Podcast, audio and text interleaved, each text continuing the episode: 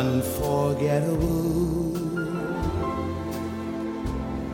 That's what you are.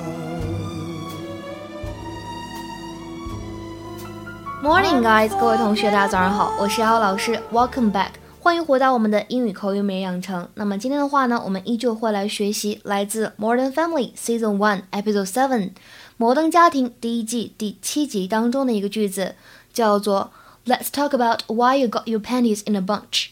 Let's talk about why you got your panties in a bunch. Let's talk about why you got your panties in a bunch.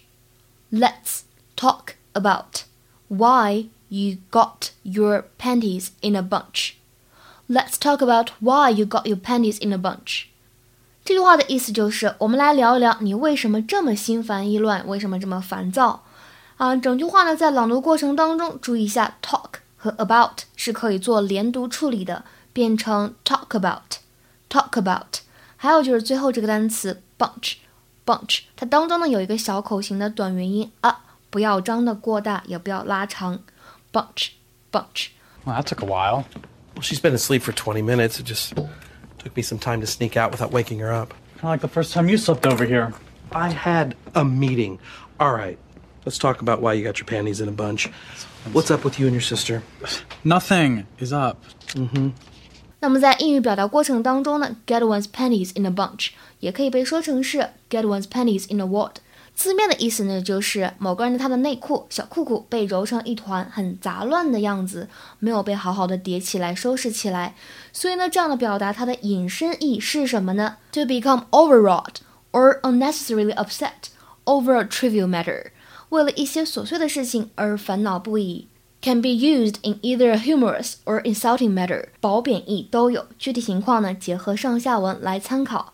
说到烦躁、很心烦、很烦恼的样子呢，给大家补充一个非常形象的近义词。英语当中我们会使用 ant 来形容蚂蚁，那么汉语当中有一个这样的表达，说像热锅上的蚂蚁一样团团转，对吧？心里非常的烦躁，非常不安。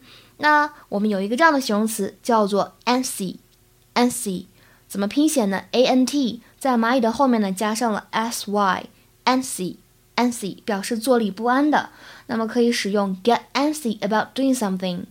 那么同学们呢，不妨可以尝试使用一下这样的一个短语呢，来翻译一下这个句子，做一个简单的中译英。